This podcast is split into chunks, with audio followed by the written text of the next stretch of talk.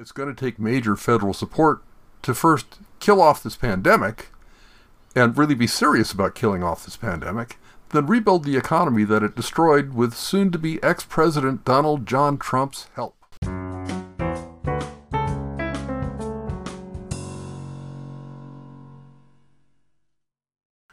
Hi there, this is Gary. Welcome to episode 75 of Diary of a Senior Geek, recorded on Tuesday, November 3rd, 2020, Election Day. This is going to be a really short one. I don't watch the news. So, at long last, it's Election Day. Seems like it's been a couple of decades that this election's been going on. If you haven't voted already, and if you're listening to this before the polls close in your state, please go vote. I'm purposely staying away from news coverage until later this evening. I think you all know who I hope is going to win.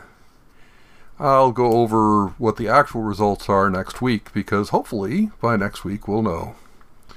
I just want to say that if by some anti miracle the most corrupt president in U.S. history, with the possible exception of Woodrow Wilson, is reelected, I have all the confidence in the world that the nation will survive. So will the world but it will probably take decades to recover. Even longer if the immediate threat of climate change is not addressed for another four years or even longer. Four more years of this administration may signal the end of the U.S. as a superpower, leaving a vacuum for China to fill. Maybe this is how the Firefly universe gets started.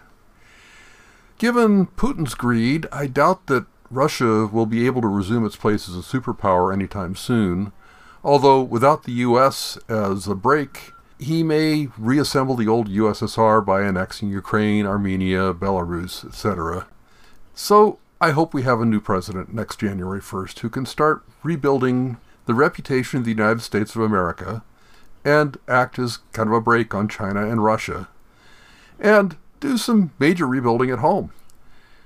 It's going to take major federal support to first kill off this pandemic and really be serious about killing off this pandemic, then rebuild the economy that it destroyed with soon to be ex President Donald John Trump's help.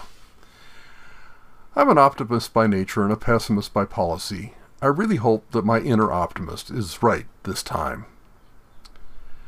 Because everything's fine. I'm going to skip the civics lesson this week. Use the time to go vote if you haven't already. Next week, I'll talk about how evangelical Christians affected the conservative movement in general and the Republican Party in particular. That should be fun. Eh. This week's joke.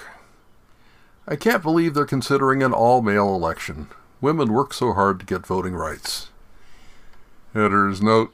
Sorry, almost all the election and or voting jokes I could find were either long shaggy dog stories, obscene, or from other countries, or just not funny.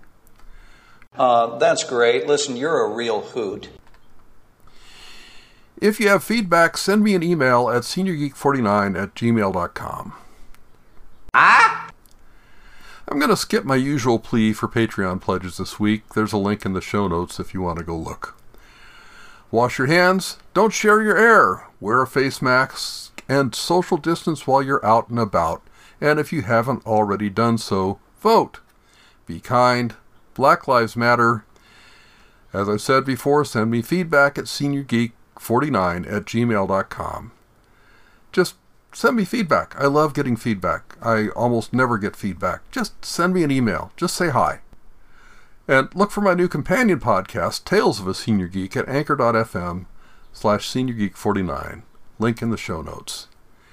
Now that the World Series is over and the election will hopefully be over sometime in the next six months. Uh, I'm hoping to get back on more of a regular schedule. I think I've actually slipped and missed uh, a couple of weeks entirely.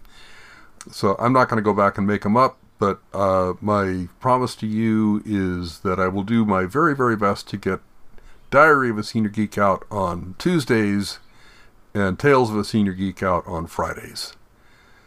At least that's the schedule for now. This is Gary Fisher for Diary of a Senior Geek, now available on Apple Podcasts. See you next week.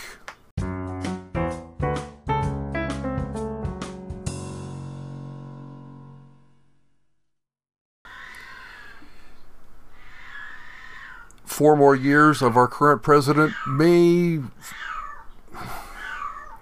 Oh, you hear the cat? I think she waits until I'm recording to stand outside the door and start yelling. Anyway.